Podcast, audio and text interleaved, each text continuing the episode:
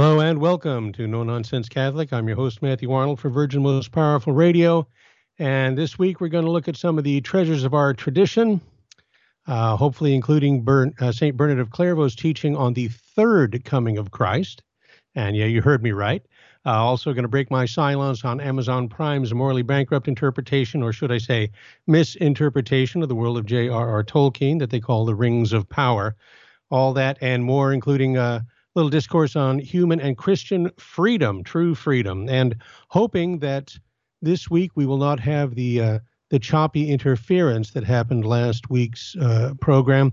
I think it was because of the Santa Ana wind conditions here in Southern California had things uh, um, not working as well as they ought, but uh, hopefully that won't be the case today. So jumping right in, a Sunday of this week was the last before Advent and the Novus Ordo they celebrated uh, the its version of the Feast of Christ the King, and the Extraordinary Form celebrated the 24th and last Sunday after Pentecost.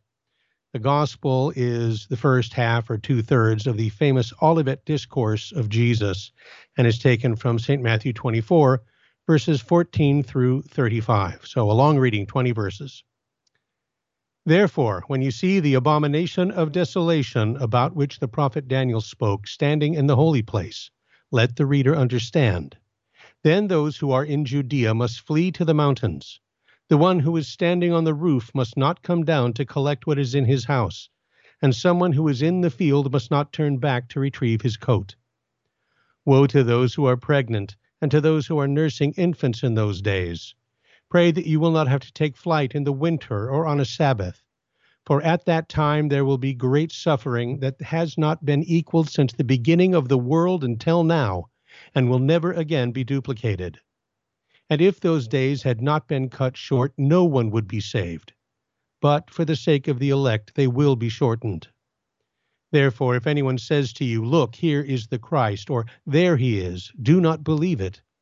For false Christs and false prophets will arise, and they will perform great signs and wonders that are impressive enough to deceive even the elect, if that were possible. Remember, I have forewarned you about this. So if anyone says to you, Behold, he is in the wilderness, do not go out there. If they say, Behold, he the inner rooms, do not believe it. For just as lightning comes from the east and is visible even in the west, so will the coming of the Son of Man be. Wherever the body is, there the eagles will gather. Immediately after the distress of those days, the sun will be darkened, and the moon will not give forth its light. The stars will fall from the sky, and the powers of the heavens will be shaken. Then the sign of the Son of Man will appear in heaven, and all the peoples of the earth will mourn. And they will see the Son of Man coming on the clouds of heaven with power and great glory and he will send forth his angels with a trumpet blast, and they will gather his elect from the four winds, from one end of the heavens to the other. Learn this lesson from the fig tree. As soon as its twigs become tender and its leaves begin to sprout, you know that summer is near. In the same way, when you see all these things take place, know that he is near at the very gates.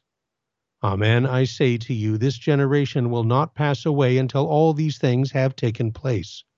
Heaven and earth will pass away, but my words will never pass away. Thus far, the words of the Holy Gospel. What was the abomination of desolation mentioned by both Daniel and Jesus? Well, the prophecy of Daniel regarding the abomination of desolation was fulfilled in 168 BC when Antiochus Epiphanes made a sacrifice to Zeus on the sacred temple altar, and to add insult to injury, he sacrificed a pig, which of course was an unclean animal. You can read about it in Daniel's chapters 9 and 11.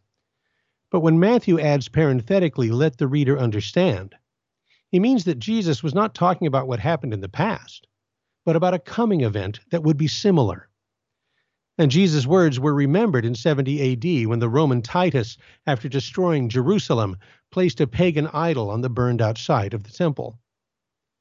And note that Jesus said, Amen, I say to you, this generation will not pass away until all these things have taken place.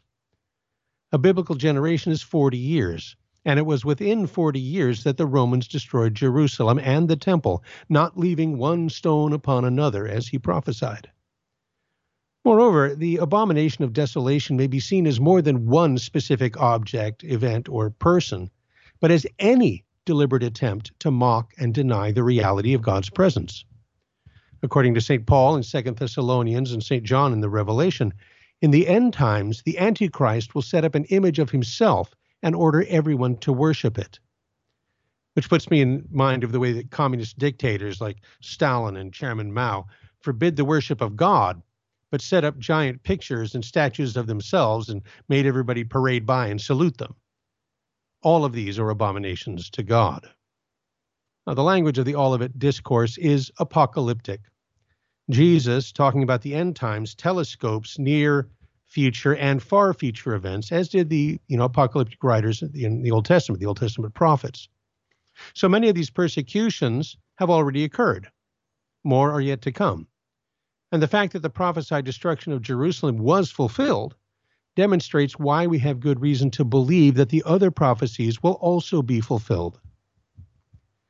Jesus said, At that time there will be great suffering that has not been equaled since the beginning of the world until now, and will never be duplicated. And if those days had not been cut short, no one would be saved.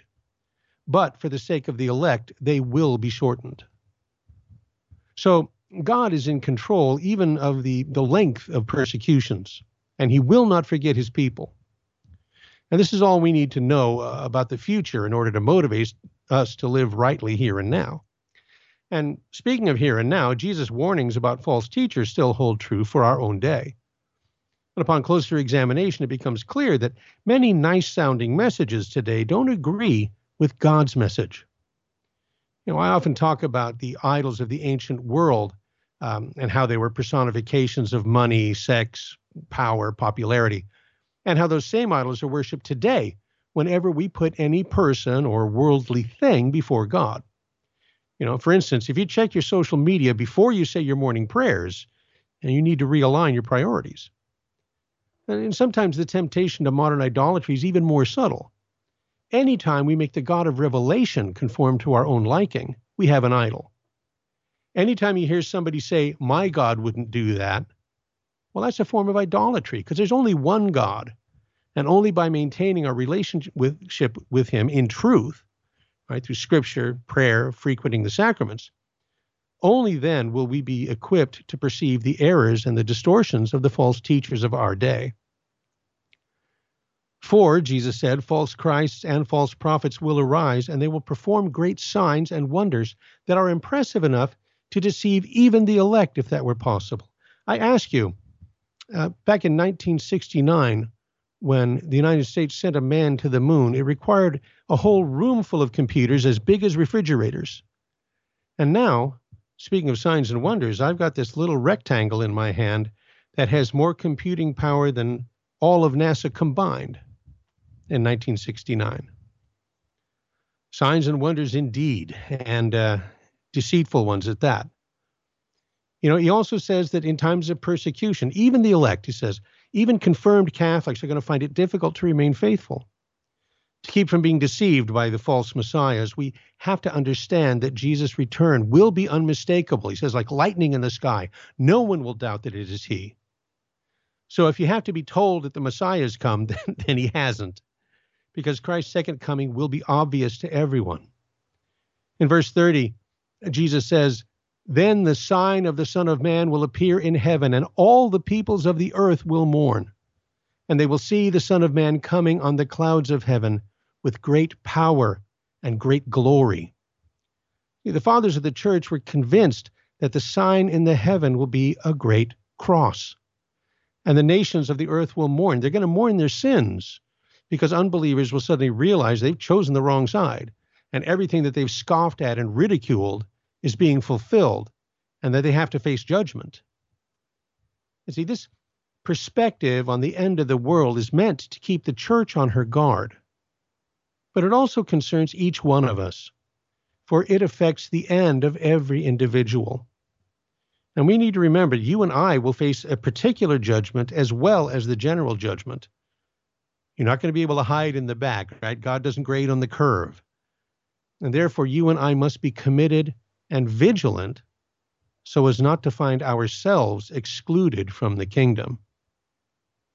And that's the message of this gospel, and that's no nonsense. I would point out also there is in this gospel, in verse 28, a very strange uh, verse of scripture. Wherever the body is, there the eagles will gather. That's the classic Douay-Rheims translation of the um, of the Latin Vulgate. And you know this this 24th uh, Sunday after Pentecost most appropriate for the last liturgical Sunday of the year because as we enter into the season of Advent, we're preparing for the Lord's coming. You know, liturgically his coming in the celebration of his nativity, but also for his coming in glory. And the Gospels of Advent stress this twofold preparation. And you know that I'm using, uh, it's been about a year now, I've been using primarily that New Catholic Bible uh, translation. I think it's really the best of the modern English translations. But I have to admit, I did fudge Matthew 24, 28 when I said, Where the body is, there the eagles will gather. Because most modern uh, English Bibles translate it in a different way. We're going to talk about that. We're going to talk about why when we come back with lots more no nonsense Catholic right after these messages. So stay with us here on Virgin Most Powerful Radio. All that and more, including a discussion about Christian and human freedom, coming up after these messages.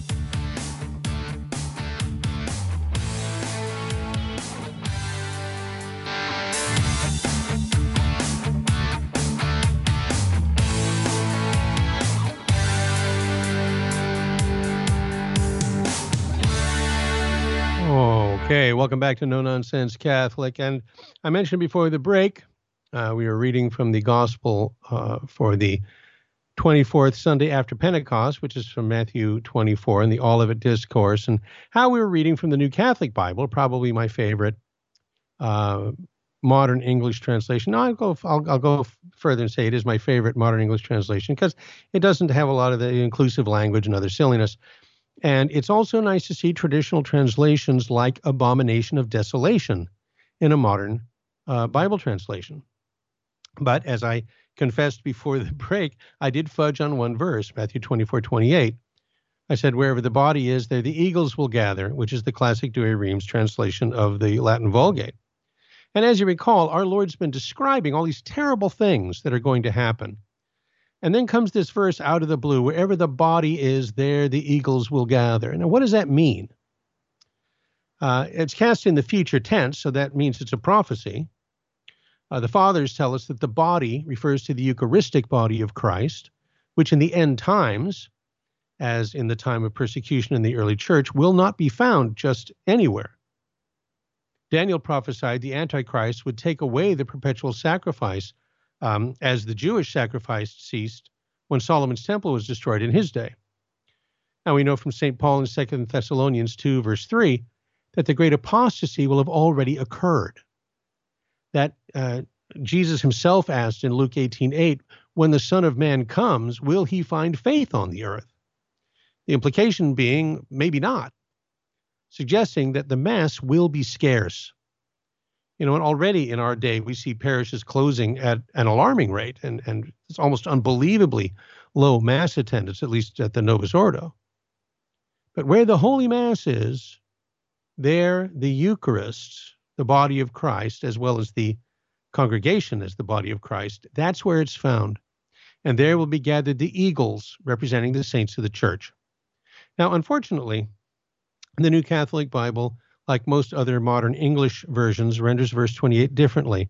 Rather than where the body is, there the eagles will gather. It says, wherever the corpse is, there the vultures will gather. Now, obviously, that's really different. So, why the change? Well, according to modern scholarship, this was, you know, probably a well-known Jewish proverb that, in this context, signifies both the uncertain time of the Lord's coming and His universal presence. Okay, But then why did St. Jerome translate it body and not corpse, and eagles and not vultures? While some suggest that he rendered it eagles to refer to the Romans, who had the eagles on their standards, right? Casting them as, as scavengers of the corpse of Jerusalem, and thereby making this a reference to the plundering of the temple.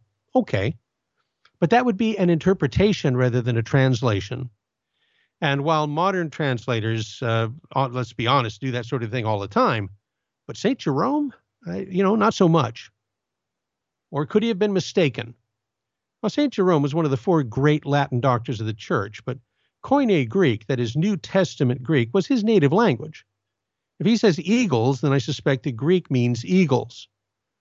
Likewise, Origen of Alexandria, he was he read Koine Greek, and he um, said in reference to this verse in the Septuagint, okay, in the New Testament Greek, that Jerome translated from. He, he's talking about the, the, the Greek version now. He says, Observe, Jesus does not say vultures or crows, but eagles, showing the lordliness and royalty of all who have believed in the Lord's passion.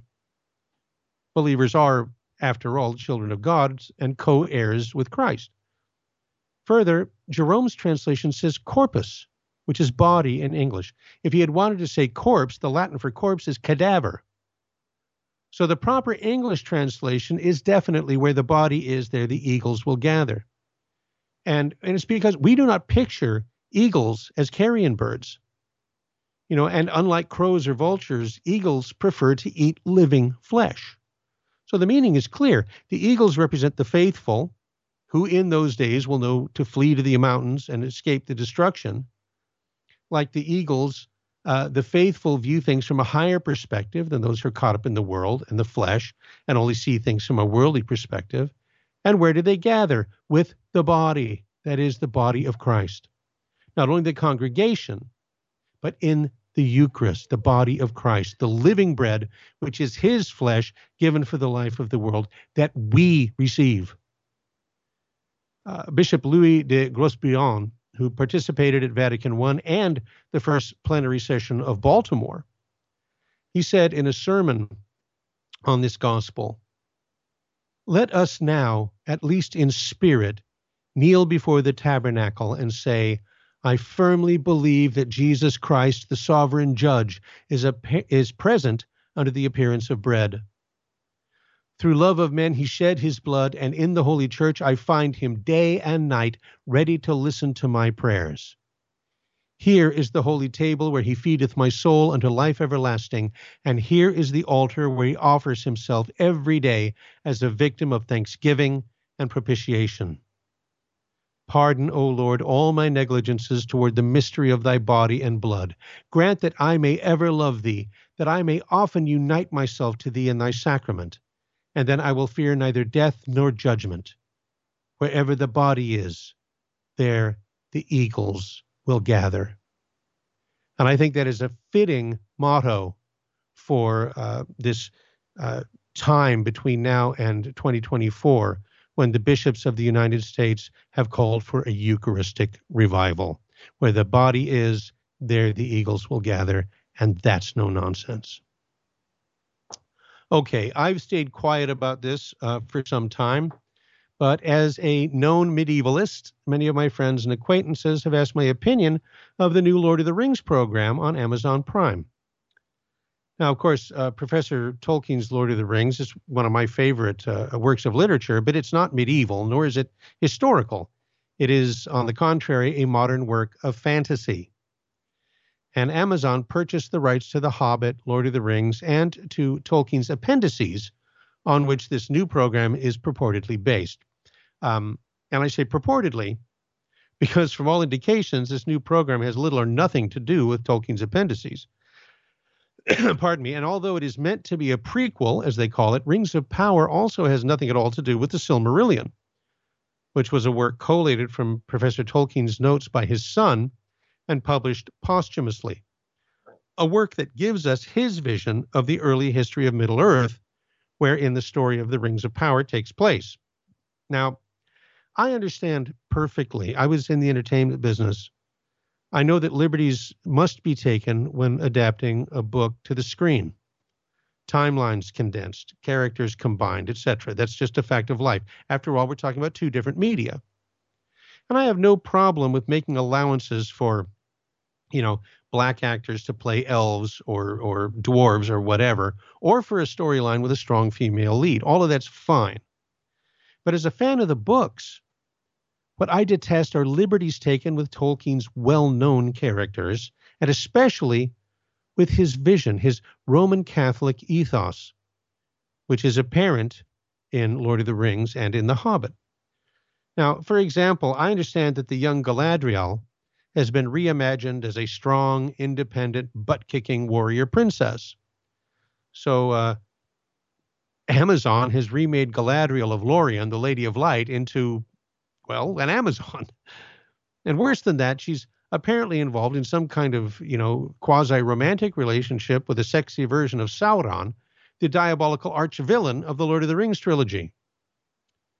Now, both Lord of the Rings and The Hobbit take place in the third age of Middle Earth. Rings of Power supposedly takes place in the second age of Middle Earth. But according to the Silmarillion, Galadriel, I understand that the elves are essentially immortal, that they live for centuries and centuries. So, according to, to Tolkien's prequel, Galadriel meets the high elf Celeborn in the first age of Middle Earth, and they get married and have children, plural, including their daughter Celebrian, who goes on to marry Elrond and then is the mother of Arwen, Aragorn's love interest in Lord of the Rings. But in Rings of Power, there's no mention of Celeborn until, I understand, episode 7. And apparently, Galadriel is asked if she's ever lost anyone to Morgoth or Sauron, the, the evil characters. And she answers that not only did the forces of darkness take her brother Finrod from her, they also took her husband. The implication is that Celeborn, the character who utters the famous line in Fellowship of the Ring, Tell me, where is Gandalf? For I much desire to speak with him. That Celeborn is dead. Now, obviously, you can't have a modern stream strong female lead who's married with children, right? Because she's got to be proud and petulant and, and uh, violent and headstrong and morally compromised. Unless, of course, maybe Celeborn really isn't dead. Maybe he's uh, just disappeared or being held prisoners. You know, they're cagey about it, and and the show's writer producers are pretty much admitted they're just making it up as they go along. Now, according to the almighty internet, The Rings of Power has so far performed pretty well for Amazon Video. I mean, for an Amazon Video streaming series. And under ordinary circumstances, Amazon would probably proclaim it a hit and move on. If it weren't for the fact that this is the most expensive TV series ever made, some $60 million an episode, and at least nominally based on one of the most well known and beloved intellectual properties of all time. It should have been a huge hit. Making it a huge hit was a no brainer. The iconic look is there, the, the effects are there, the music is there. And because of the remarkable popularity of the Lord of the Rings books and, and the movies, consumer recognition is incredibly high, not to mention the actual massive Tolkien fan base one of the largest and most fiercely loyal fandoms in the entire world. It should have been a slam dunk. But then again, so should the Star Wars franchise. Right? Disney learned the hard way that you can't mess with an iconic property without biting the hand that feeds you. Those disastrous Disney Star Wars movies are a prime example of uh, a modern axiom in the business world, which is get woke, go broke. But the message has apparently not reached the ivory tower at Amazon Prime and their clueless producers. So, because of Amazon's relentless hubris in their adapting Tolkien's work, the Lord of the Rings fan base hates it. And uh, I would think rightly so. See, the sad part is that Peter Jackson actually demonstrated that a more or less faithful retelling of Lord of the Rings, you know, with due allowance for the kind of license needed to take a book to the screen, um, it made for one of the most successful and beloved movie trilogies of all time. Even after 20 years and, and everything that's happened to technology since then, Jackson's depiction of such scenes as the Bridge of Khazad-dûm, or the Battle of Helm's Deep, or uh, the Battle of Pelennor Fields. Think about when uh, when Eowyn confronts the Witch King of Arnor. gives me chills, right? These things continue to stand up, not only in terms of the acting and the emotion and the music, which is superlative, but even the visual effects and, and the cinematography as well. You know, the, the digitally created CGI orcs and goblins of, of the Hobbit movies are already looking dated and uncanny, whereas the live actors and costumes and makeup have stood the test of time. But we'll talk more about this. I see we're almost out of time. We'll be back with lots more No Nonsense Catholic and my take on Rings of Power right after this. Stay with us.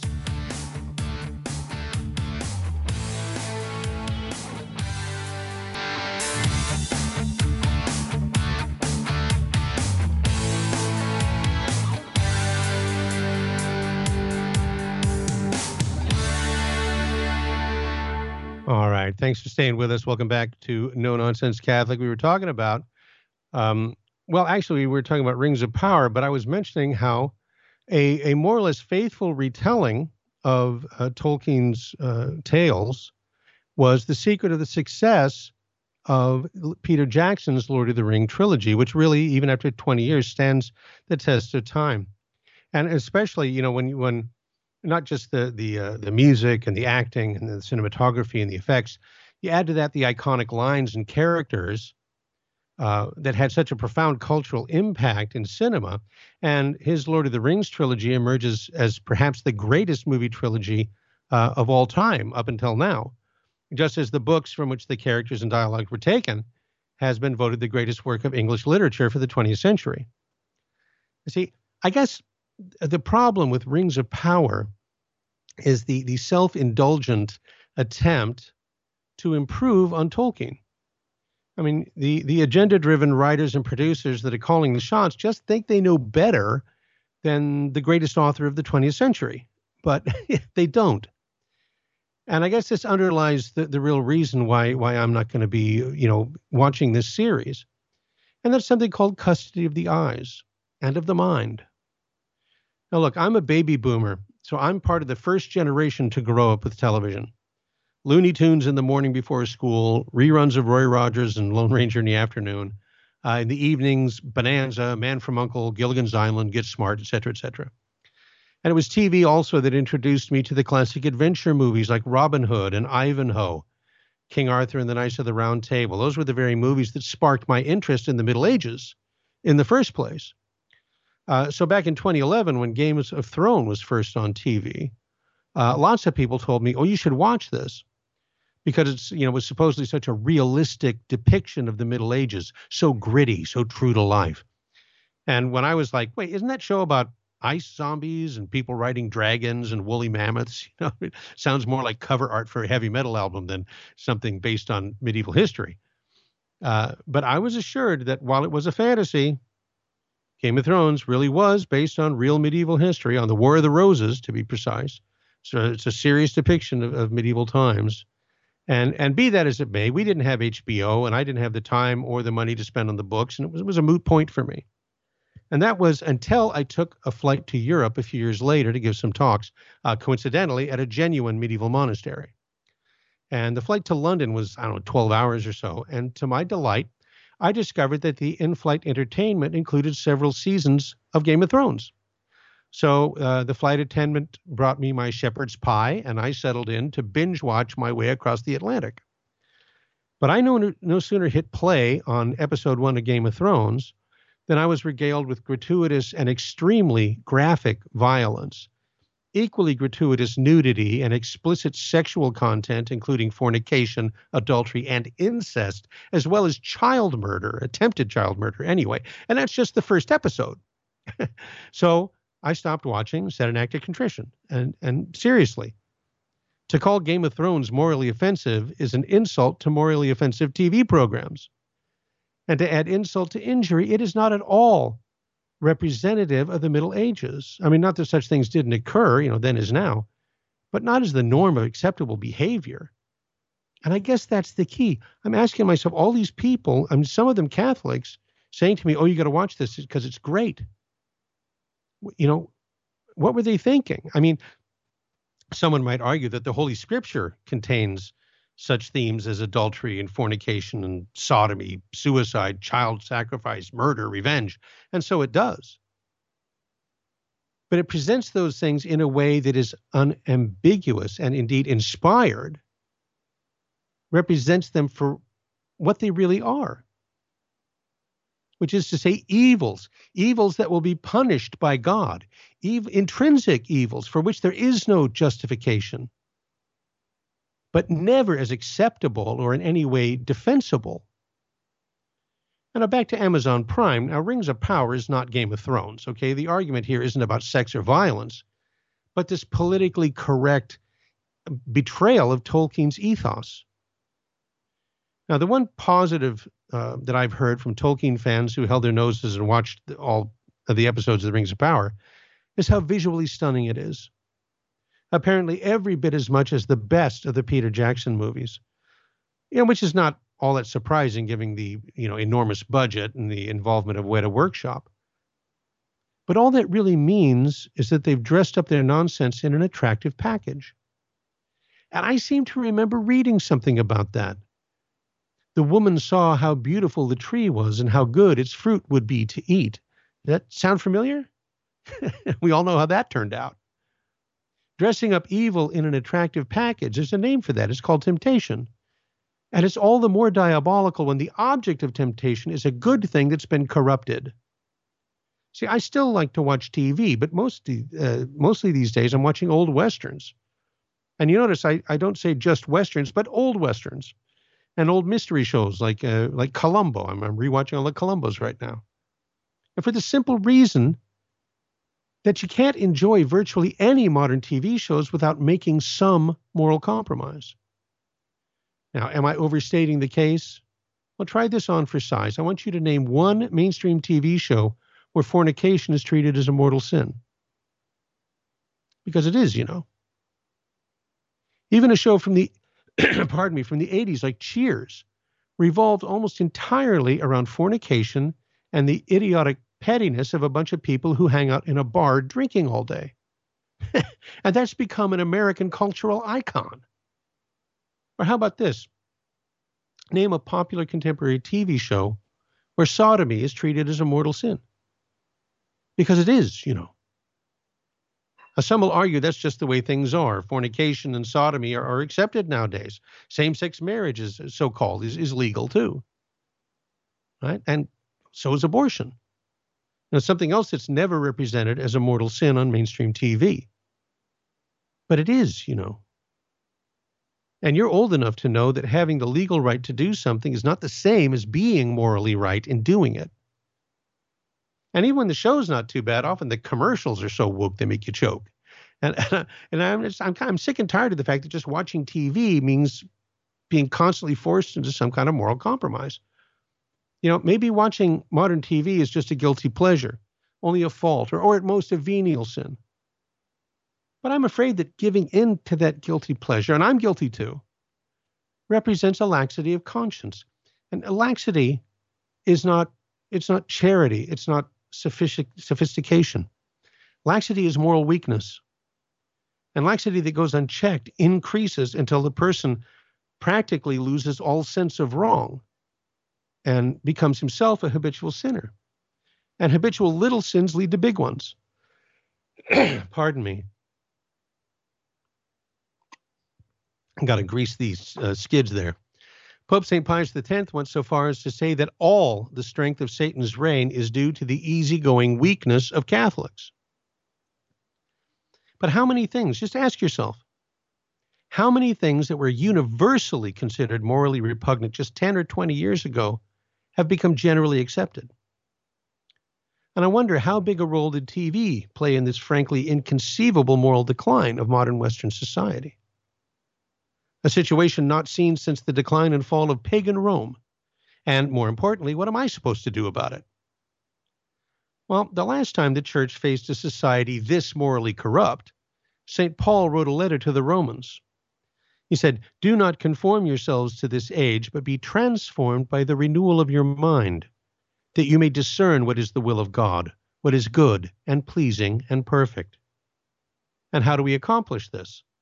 as he wrote to the Philippians, Finally, brethren, let your minds be filled with whatever is true, whatever is honorable, whatever is just, whatever is pure, whatever is pleasing, whatever is commendable, whatever is excellent, whatever is worthy of praise. See, there's an old expression, a computer expression garbage in, garbage out. So I'm not telling you to stop watching TV, but I am telling you you need to spend time in prayer every day. You need to time spend time with the scriptures every day. You need to spend time with Christ because Christ is the truth. So St. Paul tells us to fill our minds with the truth because all truth, whatever its source, is Christian because its ultimate source is God. And the purpose of art is to express the truth. And that's no nonsense. Now, we've been talking about TV, and, and TV is one of the main arteries by which we transmit modern culture. Uh, the root word of culture is cult. Cult meaning, you know, religion, or at least a, a shared system of belief. And television is a powerful medium.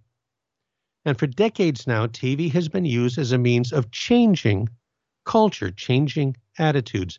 Now, in America, we believe in freedom, and we believe in freedom of expression. But I want to talk a little bit right now about true freedom, about human freedom, and about Christian freedom. Let me give you a definition. Freedom, to be free, is to have the power without constraint to be the person that God created you to be. Freedom is not the power to do whatever you want, that's license. Freedom is the power to do good. And freedom also is not freedom from reality. If you're a man, then God did not create you to be a woman. And denying this is not an exercise of freedom, it's a sign of confusion at best. You know, the latest appointee to the Supreme Court of the United States said under oath that she's not qualified to answer the question, What is a woman? this person is going to judge the most important questions put before our country. People are confused, they say, about their gender. Well, that's not surprising. Human beings have sex, words have gender. Language assigns gender to words, la mesa el teléfono. But when a doctor says, congratulations, it's a boy, he's not assigning gender, he's stating a biological fact. To say otherwise does not proceed from freedom, but from deception, or, or at best, confusion. But God is not the God of confusion, but the God of peace. Freedom is one of God's greatest gifts to us. And so we need to understand it and not be confused. And I can tell you that just going along with the currents of culture is not freedom. Like Bishop Sheen said, even a dead body can float downstream, or perhaps I should say float along with the live stream. It takes the truly alive to fight against the current. And I use that word advisedly. And I'll tell you what I mean when we come back with lots more no nonsense Catholic. Stay with us.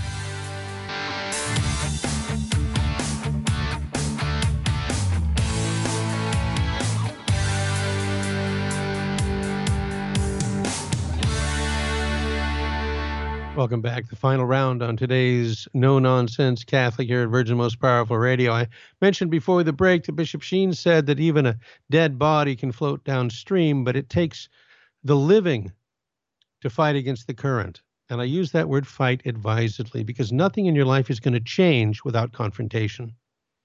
You must confront reality and make good use of your freedom. St. Augustine said, A good man is free even if he is a slave and an evil man is a slave even if he is a king. Freedom. Freedom is the power to do good. And what's God's plan concerning human freedom? Well, his plan is that you and I, united with Jesus Christ, should give a free answer to his call. It's a part of our human dignity and duty to be free because we're responsible for our actions. We must keep the law of God, which is taught by Jesus, so we must be free to answer God's call. And we can answer his call with the help of Christ. God gave the gift of freedom to human nature way back in the Garden of Eden. And God gave his grace to Adam and Eve. That was the greatest of his gifts to them, a share in his own divine life. They were truly free with the freedom of the children of God. But through sin, the human race lost God's grace. We lost our natural share in the divine life. And our freedom was badly harmed by human weakness, by original sin. But even after the original sin, human weakness can be overcome by grace. Our hope lies in the grace of Christ merited on the Holy Cross and communicated to us by the sacraments of the church he founded. The freedom of fallen man has been so weakened that he would not be able, or we would not be able, to fulfill our duties to God and neighbor for very long without the help of his grace. But by God's grace, our freedom is so raised and so strengthened that we can lead a life pleasing to God in the faith of Jesus Christ. Therefore, the church promotes human freedom for two reasons. Number one, for man's welfare on the earth, and number two, for the higher good of eternal salvation. So the church promotes true freedom for the good of all mankind on earth, defends freedom against unjust force, asks all Christians of whatever stripe to work together to protect freedom. But the church especially defends freedom from this, for the spiritual welfare of mankind. The church teaches that man's answer to God in faith must be free. Therefore, even though the church believes that Christ is the way and the truth and the life, and that no one goes to the Father except through him, she has always insisted that no one is to be forced to accept Christian faith against their will. Human freedom, the gift, the divine gift of free will, is that important to God. Finally, the church claims for herself the freedom uh, as a society of men and women who have the God given right to live according to the Christian faith, which alone leads to man's welfare on earth and his eternal salvation in heaven. After the Passover Sunday on Holy Thursday night, Jesus said many things to comfort his disciples before he entered into his passion. He had just given them the Eucharist, for he had changed the bread and wine into his body and blood. And he commanded them to offer Holy Mass in memory of him giving them the power to consecrate bread and wine as he did. To show how closely he would be united with us through the Eucharist, he said to them, I am the vine, you are the branches. Whoever abides in me and I in him will bear much fruit. Apart from me, you can do nothing. Whoever does not abide in me will be thrown away like a withered branch. Such branches are gathered up thrown into the fire and burned. If you abide in me and my words abide in you, you may ask for whatever you wish and it will be done for you. By this is my Father glorified, that you bear much fruit and become my disciples. It is God's plan that united with Jesus, we freely choose to do his will, that we freely follow the example of Jesus and say to the Father, Not my will, but thine be done. And by the grace of God, we can overcome our human weakness. The grace of God is like the sap that runs through the vine into the branches to give them life and strength. Jesus is the vine, you and I are the branches. And God is always offering us actual graces, that is, supernatural help to do, uh, well, the, the supernatural help that we need to do good and to avoid evil. He gives light to our minds and strength to our wills. So each and every day we must pray that we make good use of His graces by the exercise, the proper exercise of our freedom. God sends us these graces in order that we, we may do good works which will make God's life grow in our souls. That's to, to achieve greater holiness. Precisely since we are free to accept or reject these graces, we should pray. We should pray that we may exercise that freedom rightly and use God's graces well, and in this way answer his call to holiness and happiness. A lot of folks are concerned that we may be facing the end of the world. I don't know. We may certainly be ending the end of an era or facing the end of an era. It's equally certain that the end will come. So, in these difficult times, we should remember that the kingdom of God is among us and within us. The Holy Spirit, the giver of life and strength, dwells in your soul like a temple, so long as you are in the state of grace. So I think rather than praying to God to change our circumstances, perhaps we should be praying that the Holy Spirit will change us as he changed the apostles on Pentecost. And then we can use our freedom to be true witnesses to Christ. And that's no nonsense. All right. Wow. The hour goes fast. We only have a, few minutes left, and I have uh, some uh, house cleaning to do, some things I need to tell you about. Uh, this January the 14th is coming up fast. January the 14th, 2023, Virgin Most Powerful Radio will be hosting an evangelization conference here at the Sacred Heart Chapel in Covina. It's an all day event. Our featured speakers will be Johnny Romero, uh, the brother of uh, Jesse Romero, Virgin Most Powerful own Jesse Romero, and the man who literally wrote the book on lay evangelization, How to Share Your Faith with Anyone, our own Terry Barber.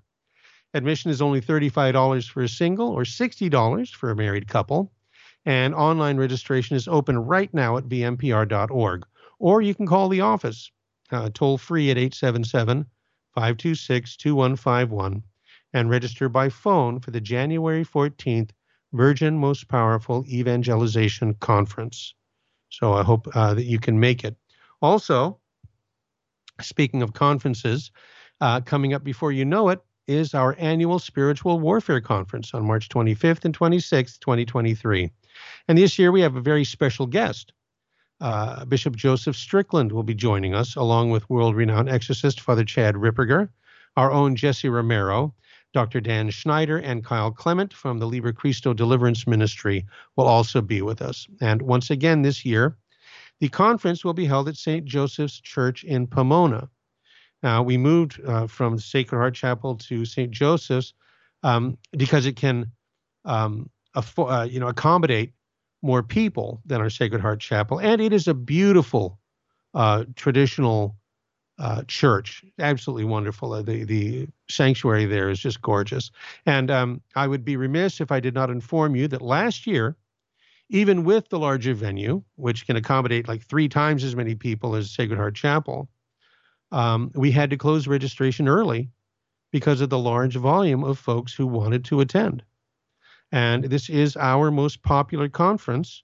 We're going to have all uh, our usual great speakers plus Bishop Strickland this year. So if you want to come, I suggest you register as soon as possible. Admission is $95 for a single or $180 for a married couple. Registration is open and it is already filling up. So if you want to attend, please don't hesitate. Visit vmpr.org to register online or call our office toll free at 877 526 2151 and reserve your place at the Virgin Most Powerful Radio Annual Spiritual Warfare Conference, March 25th and 26th of the year of our Lord 2023. Finally, um, in the house cleaning area here, we continue to get folks telling us that they're having trouble uh, uh, accessing our podcasts uh, of the Terry and Jesse show on iTunes and Google. And apparently now it, that also, it's not just Terry and Jesse, but it's also this program. And we don't know what's going on. We've been uh, um, going back and forth with Apple, and um, I can tell you that it's not on our end. And I'm not saying it's on purpose, but you know our other programs aren't affected. Um, so my advice is this: you can listen to us anytime on the iHeartRadio app, and um, you can listen on all of the popular platforms. And to be sure, you can go to vmpr.org, check out the show page of the programs that you like, and you'll find a list of all the platforms where they're available. Better yet, while you are at uh, virginmostpowerful.org, download our free Virgin Most Powerful radio smartphone app. Absolutely free. Has all of our VR, VMPR programs. They they stream live um, every day when they're being uh, podcast slash broadcast, and they're also then available to listen to on the app. Uh, also, besides the show, there's lots of other content. Um, there's prayers and uh, the Holy Rosary and the Chaplet of Divine Mercy, other things as well. Uh, so it's all right there in one uh, convenient spot. And it is stable, and you will always have it with you as long as you've got a smartphone. And best of all, it is absolutely free. So please visit virginmostpowerfulradio.org and download our VMP, our smartphone app, today. All right. Um, I guess that is just about it for this edition of No Nonsense Catholic. I want to say thank you so much for listening. And I want to say thank you for your support of this program, especially I, not only your prayers, but of course um, the financial gifts that you are able to give to Virgin Most Powerful Radio. It is uh, the coming end of the secular year. And so if you have not uh, donated this year, or if you have a little something left over that you can uh, spare, please go to vmpr.org and, and hit the donate uh, button. And um, uh, we, it will be greatly appreciated and put to good use. And it's tax deductible. And so if you are concerned about that, you only have uh, that short window of a few weeks. Uh, to get it in. Okay, next week we're going to be talking about Advent, and we will get around to uh, Advent. Of course, is about the the coming of Jesus at Christmas. It's about the second coming at the end of time. We didn't get to it today, but next week we will talk about what Saint Bernard of Clairvaux called the third coming of Christ. All right, all that and more next time on No Nonsense Catholic here on Virgin Most Powerful Radio. In the meantime, thanks for listening, and may God richly bless you and your family.